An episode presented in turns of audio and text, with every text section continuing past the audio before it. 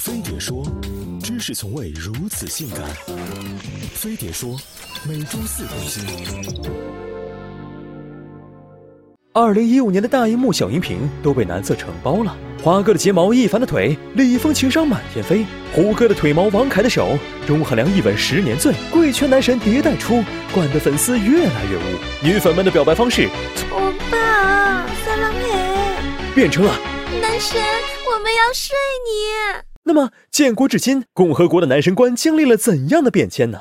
男神请出动，男神请出动，男神请出动。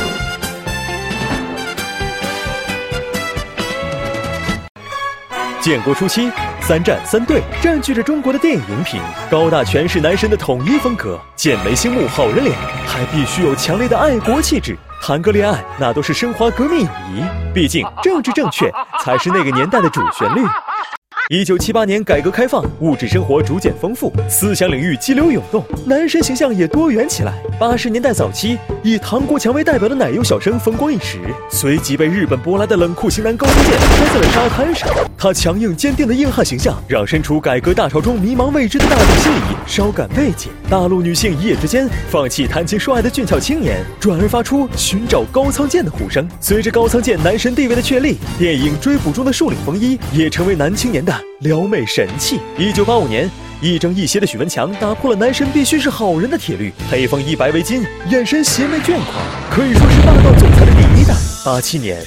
费翔想冬天里的一把火，再次烧热了大陆女性爱美男的心。俊男扳回一局，不仅使得波涛汹涌的洗剪吹风行，连他的一根胸毛都拍到了四万港币的高价。进入九十年代，英雄时代远去，男人们不用提枪打鬼子，也不用仗剑走天涯，穿着时尚，歌声动听，更得女人的欢心。两岸三地的交流日渐频繁，港台文化开始强势冲击大陆。小虎队青春无敌，海报贴遍全国的理发店。四大天王横空出世，中国产生了。第一批追星族，二零零一年是男色时代元年，台湾偶像 F 四风靡大陆，韩剧开始在中国流行，一大批类型各异的花美男成了少女杀手。这些男神不仅有颜有钱，还有肌肉，对感情专一深情，而且最大的好处是眼瞎，总能看上没啥优点的女生。他们被娱乐公司包装的像高营养大馅饼，看起来随时能砸到女屌丝头上。同时，随着女性地位的提升和性意识觉醒，使得偶像剧的说话镜头更少，洗澡镜头更多。满足了一众女粉的性幻想，让爽感由外而内。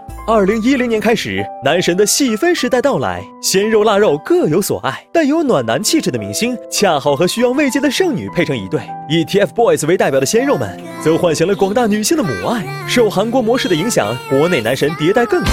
二零一三大叔风靡，二零一四暖男当道，二零一五鲜肉爆红，这年年都有新嗨点的节奏，根本停不下来。时代在召唤，男神在变化。男神的特点就是时代的支点，不过我们这个时代满身都是弟弟最近宣称出道的某男团他们的长相顶多算提神醒脑却凭着甩出别人好几个光年的自信乘着风飞起来了。看来离全国人民一起出道的日子也不远了。